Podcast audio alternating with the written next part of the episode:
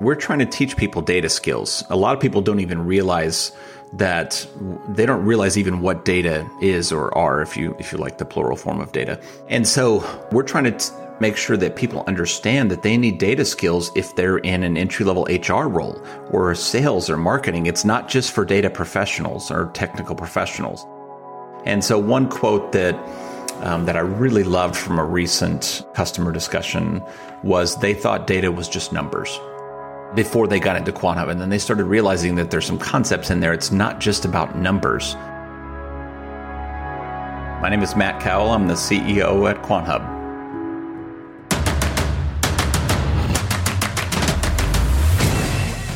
This is Code Story, the podcast bringing you interviews with tech visionaries who share in the critical moments of what it takes to change an industry and build and lead a team that has your back. I'm your host, Noah Lappart, and today how Matt Cowell created a necessary platform to assess data skills and upskill your workforce. All this and more on Code Story. Matt Cowell didn't start out in tech. In fact, he studied the chemical world heavily in school, getting his bachelor's in chemistry and master's in chemical engineering. So, by trade, he was clearly a chemist. However, when he joined Accenture, he started in with programming and established the S D L C methodology for the company. Matt's married, with two kids, loves sports, specifically Illinois basketball, and loves to play music and golf. He likes to travel with his wife to see family and make frequent visits to their lake house. In his professional past, Matt held several roles in SaaS companies and startups. Eventually, he met a company that was an artificial intelligence consultancy, which had a P O C around skill assessments. They wanted to start up a separate company to support and launch this P O C. This is when Matt got involved. This is the creation story of QuantHub. QuantHub is a data skill platform, and so we really have two lines of business. One is we have an assessment uh, platform of data skills, and so think data scientists, data engineers. So if you're hiring a data scientist at um, you know a large company, you're hiring probably hundreds of data scientists. It's a little bit hard to tell people apart and know who has the skills to do the job and who doesn't, and so we have an assessment platform to do just that. And so we have companies all over the world using us for that. And then the second part of our business is in upskilling of data skills. And so helping organizations build um, really data literacy across the entire enterprise. So not just data science and data, um, true data analytics skills, but um, just, you know, helping sa- salespeople, marketing, H R, operations uh, be more effective at, at using data and being more data driven.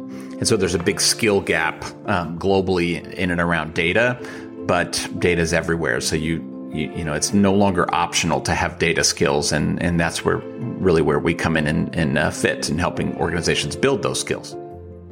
My background is in product and tech, um, in SaaS companies, sort of C T O-like roles, um, managing uh, both the product and the um, and the tech and engineering side.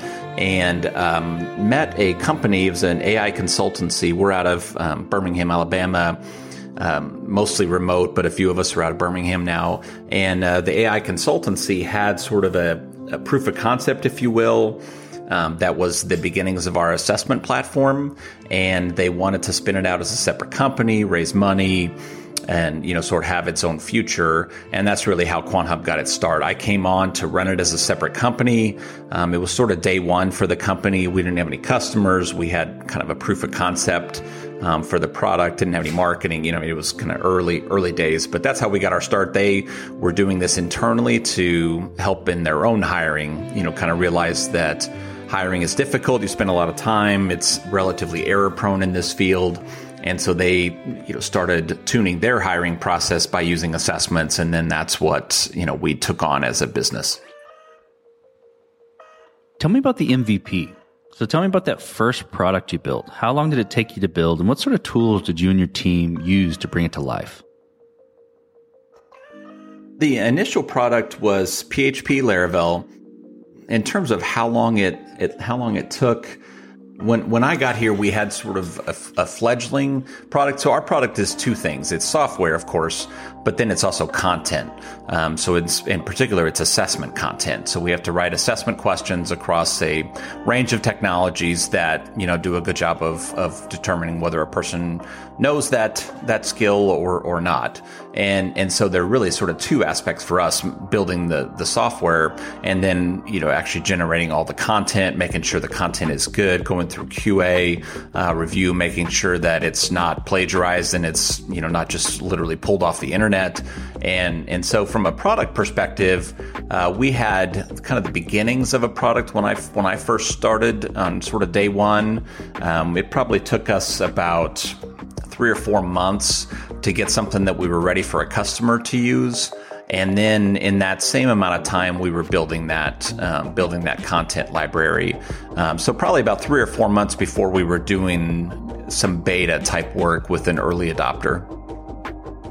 So with any M V P, you got to make certain decisions and trade-offs about what you're going to, you know, cut in the short term or what you're going to include in the short term, and what sort of technical debt you're going to take on, or even approach debt, if that's a term. I may have just made that up. But tell me about some of those decisions and trade-offs that you made and how you coped with them. There are several features, I would say, that people talk about a lot in our in our market. And, you know, just frankly, we had to do without those early on. So an example of that would be, you know, we were testing, or we are assessing coding skills, but also um, more kind of foundational skills like statistics and mathematics and um, machine learning algorithms and, you know, these types of things. And and so early on, you know, we... we had to make a decision whether we wanted to spend a lot of time and actually allow people to and, and build, in essence, a code editor that where we could assess coding skills in the browser. And, you know, it didn't make sense to spend a lot of time doing that until, you know, we were starting to get more feedback from customers. We had people using the product and testing statistics and and other things like that. So, you know, that was something that we uh, that we held on, for example, and and ended up building that later um, before we had already had a, a few customers. And so instead, you know, we were doing more kind of multiple choice coding um, coding questions and and things where we could still assess coding skills, but not necessarily in, let's say, the most sophisticated way. And so that was an example. There, there are plenty of other examples where uh, we wanted to do video interviewing and sort of online proctoring where you can actually see the person taking the assessment. And, you know, that's another example where that came up some with customers, but not enough to where it made sense for us to to put that in the kind of early stages of the product. And so those decisions, I mean, I while I would like to say that there's some magical process that that we went through, uh, you know, to to come up with those decisions. I, you know, for me, I, it it really comes down to listening to customers and and really asking a lot of questions as to help understand what it is that they really need. Customers will ask for everything, but at the end of the day, it's really up to, you know, me and others on the team to figure out, okay, but what do they really need? What can they, what can they live with? What gets them the value that they need out of the solution um, with the minimal amount of development time? So what's the least product that we can give them that delivers on the value proposition? And so that's really the mindset. And, and, you know, so it's, I wouldn't say there's, there's a lot of process around that other than asking a lot of questions. Um, you know, making sure we really understand what it is that gets them the value they need and, you know, what features they need to deliver on that value. So from that point, you've got your M V P built. Um, how did you progress it? How did you mature it? And to give kind of context to where I'm going with that question, how did you build your roadmap and decide, okay, now this is the next most important thing to build?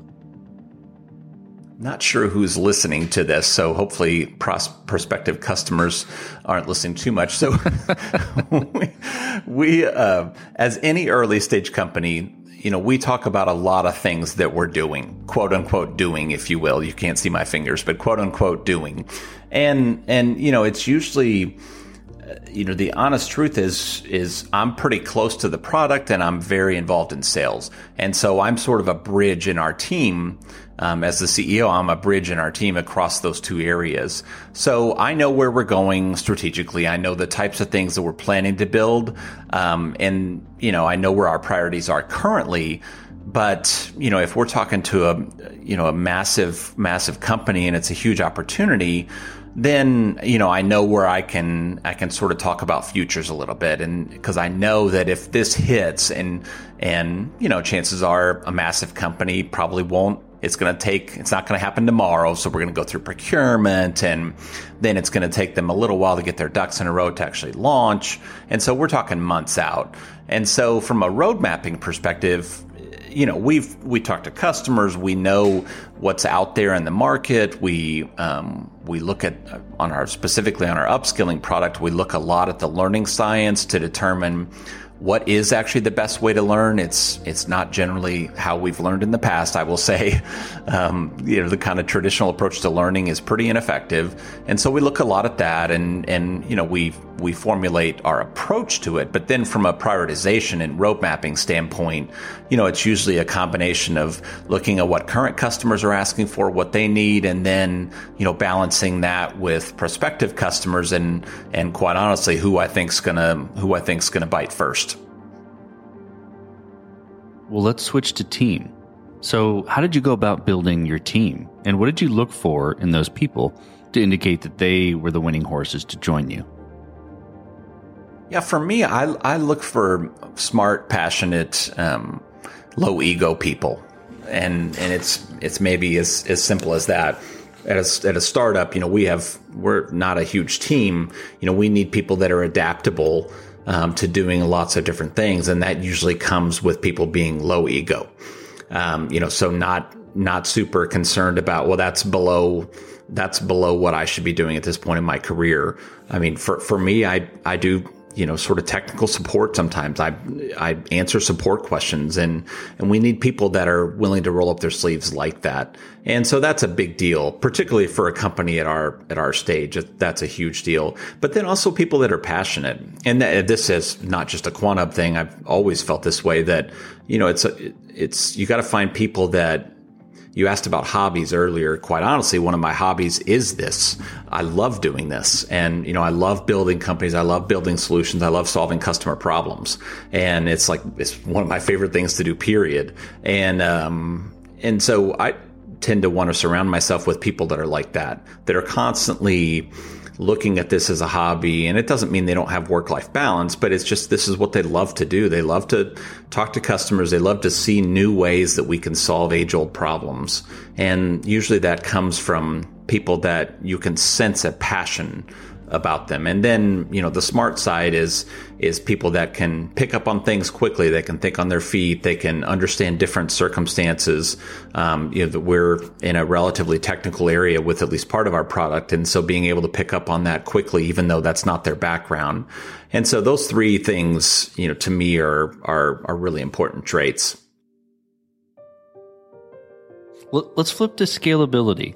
Did you build this to scale efficiently from day one? Or were you fighting this as you grow?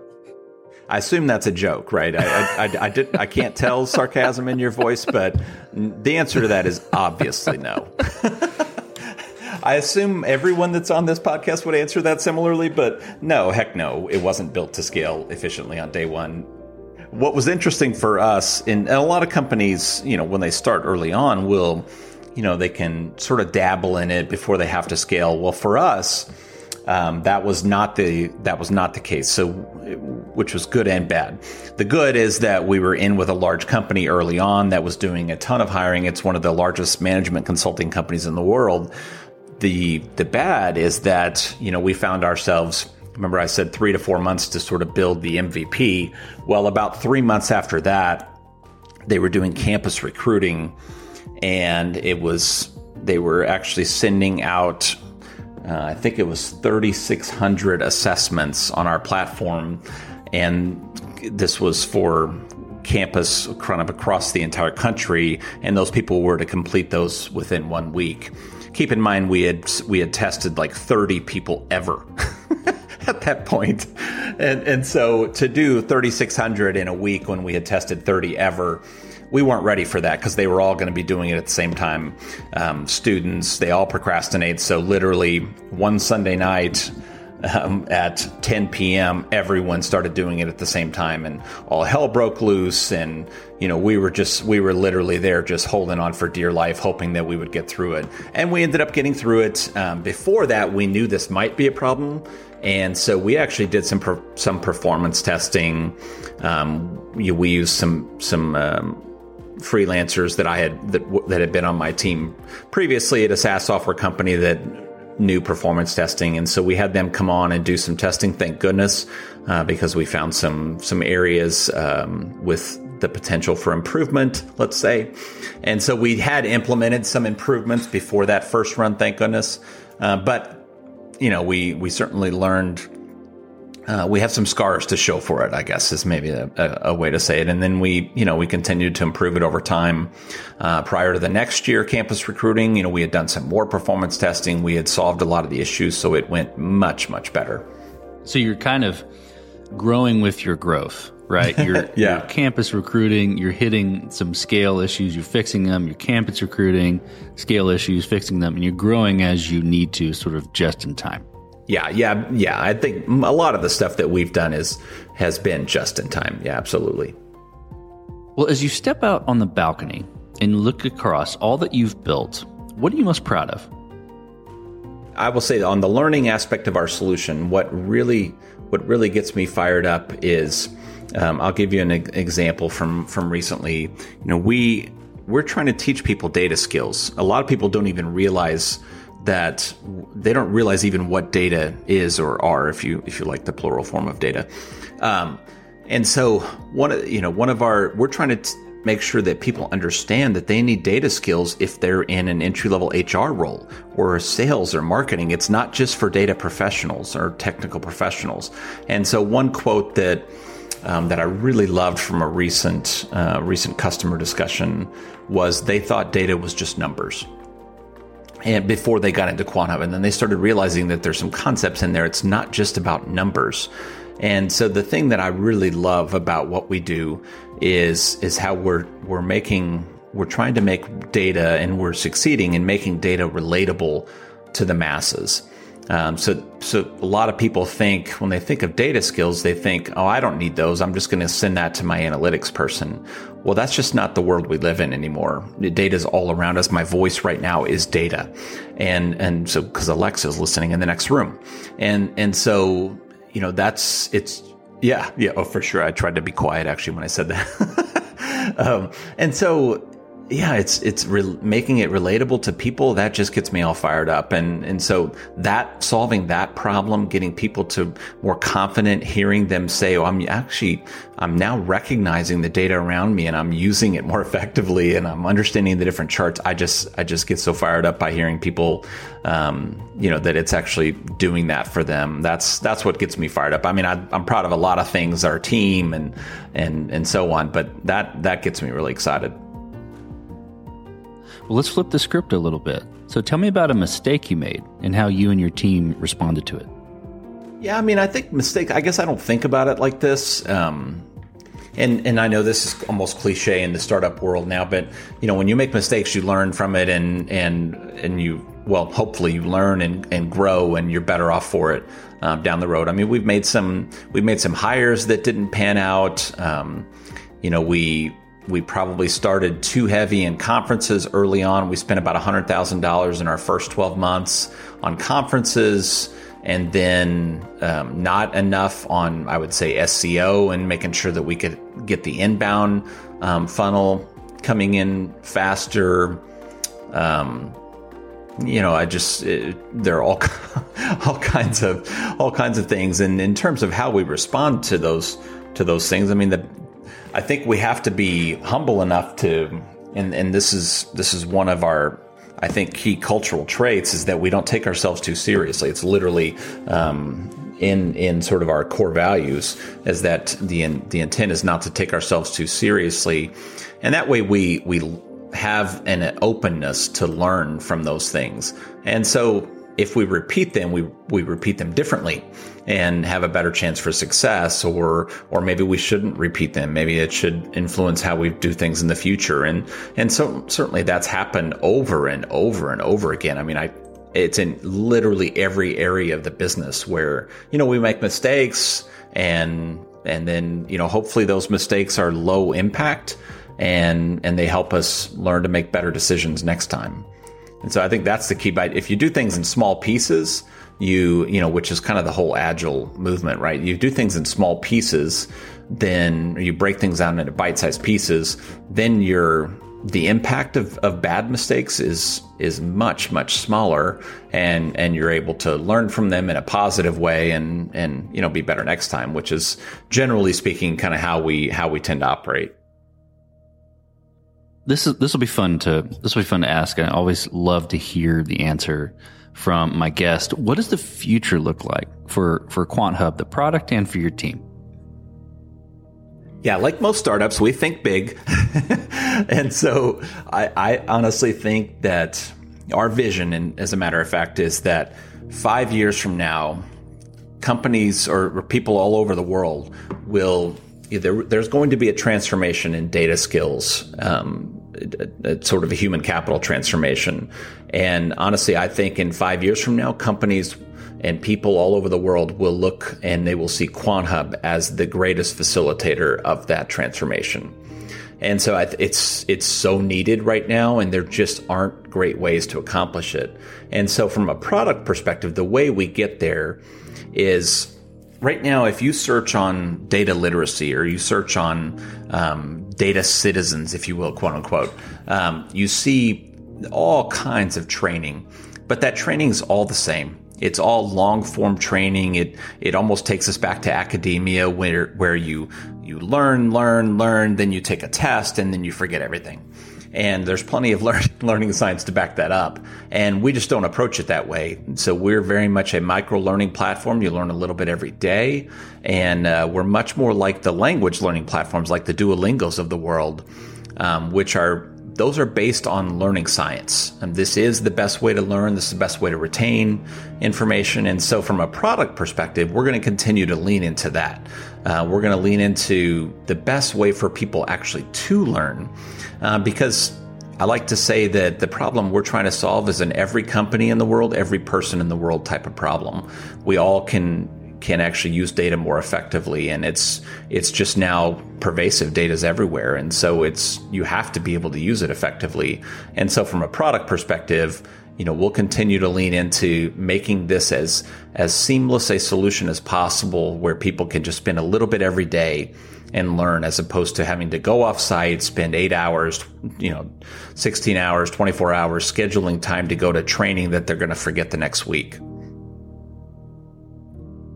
Let's switch to you, Matt. Who influences the way that you work? You know, name a C E O, C T O, architect, re- really any person that you look up to, and why? Yeah, I don't actually have specific people. Um, like a lot of people, you know, have specific mentors in their in their past, and I can name plenty of people that I've worked with that have influenced me over the years, and and they're not, I would say, off. Almost more often than not, they're actually people that were on my team, um, rather than people that I reported to. Uh, I've certainly learned from people I reported to as well. Um, I was at a SaaS software company for about ten years, and we grew ten X in those ten years. And um, the culture was amazing there. You know, we went through lots of up and downs, and I learned a ton from the people that were my peers and, and the C E O there. But at that same place, I learned a tremendous amount from the people that were on my team. And I think, you know, you do that by hiring people that are better than you in, in, in lots of aspects and have a different perspective than you. And so my whole mindset over those ten years com- almost completely shifted, uh, whether that's, you know, more agile thinking. Um, I, I had never been in a startup until I got to, to QuantHub. That was an early stage company, um, but I learned a lot around kind of the startup mentality there. And and so it just really transformed how I how I approach customers, how I approach solving problems, how I approach leading teams. And that was a combination of the, my peers, you know, C E O that I worked for, and, and certainly plenty of people on my team. So I don't have like a specific person that I always think of that I would go to. It's more just a collection of experiences, um, you know, over my whole career. We talked about a mistake, but a little bit different spin. If you could go back to the beginning, what would you do differently, or where would you consider taking a different approach? You know, I think about this even in in my in my life. You know, I didn't I didn't necessarily come into this field through. I've never taken a computer science course in my life, uh, but I've done tons of programming and and served in like C T O roles, but. Um, would I go back and, and major in that instead of majoring in chemistry and and working as a research chemist at, P, at Procter and Gamble for a couple of years? No, no way I would. And and it's just because I think you learn and, and these things help form who you are by going the approach that, that you went. And so um, I don't tend to think like this where I would actually go back and, and redo something. Now, that doesn't mean we didn't learn. We spent a lot of money on conferences early on, and, and you know, I, I, I would maybe do that a little bit differently because we I don't know that we got as much out of that as we needed to. Um, you know, we could have gotten into our upskilling solution earlier on, um, but then we, you know, then we wouldn't have some of the great customers we have in on our hiring solution. So.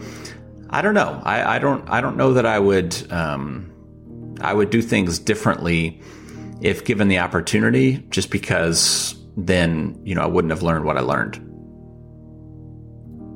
Well, last question, Matt. So you're getting on a plane and you're sitting next to a young entrepreneur who's built the next big thing. They're jazzed about it. They can't wait to show it off to the world. Can't wait to show it off to you right there on the plane. What advice do you give that person, having gone down this road a bit? Yeah, I would say don't be too proud. You know, I think it goes back to the pride and ego thing. Um, one one of the things that's difficult is is you always feel like you have the right you have the right solution, and you're not open to you. There's not an openness to listen um, or to listening to what others are saying, customers or the market or whatever. And and so one of the things that I see in people, particularly early in their career, and I certainly did the same thing, is that people oftentimes don't listen to understand. They listen just so they can ask the next question or say the next thing they want to say. And when you, the advice I would give, in fact, I literally was just sitting um, at a restaurant, and a gentleman came up, and he was a he was a coach for um, he was an assistant coach at a soccer a soccer program at a university, and he was talking about uh, recruiting. And so I was giving him this advice, which is similar to this question, is that um, just make sure you're listening to understand, because, you know, if you really want to make a connection with someone, which could be a customer, or you want your solution to connect with them, you want it to actually solve their problems, you have to understand them. And so that comes with with being empathetic. But the root of all of that is listening to understand, and not just listening to respond or listening to comment or thinking about what you're going to say next. Take it in, listen to understand what they're saying. And then, you know, that actually will let you then absorb that and, and figure out if you're on the right path. If you're not listening to understand, if you're, then you're just sort of thinking about how you're going to force this into situations, then you're probably not going to be very adaptable as a startup. And I think that's the most deadly trait, is when custom, when startups and early stage companies aren't adaptable to feedback. Then I'd say that's a, that's usually the death knell for, for startups, in my opinion. Oh, I think that's great advice. Well, Matt, thank you for being on the show today. Thank you for telling the creation story of QuantHub. Yeah, my pleasure. No, I appreciate you having me. And this concludes another chapter of Code Story. Code Story is hosted and produced by Noah Lappart. Be sure to subscribe on Apple Podcasts, Spotify, or the podcasting app of your choice. Support the show on patreon.com slash code story for just five to ten bucks a month. And when you get a chance, leave us a review. Both things help us out tremendously. And thanks again for listening.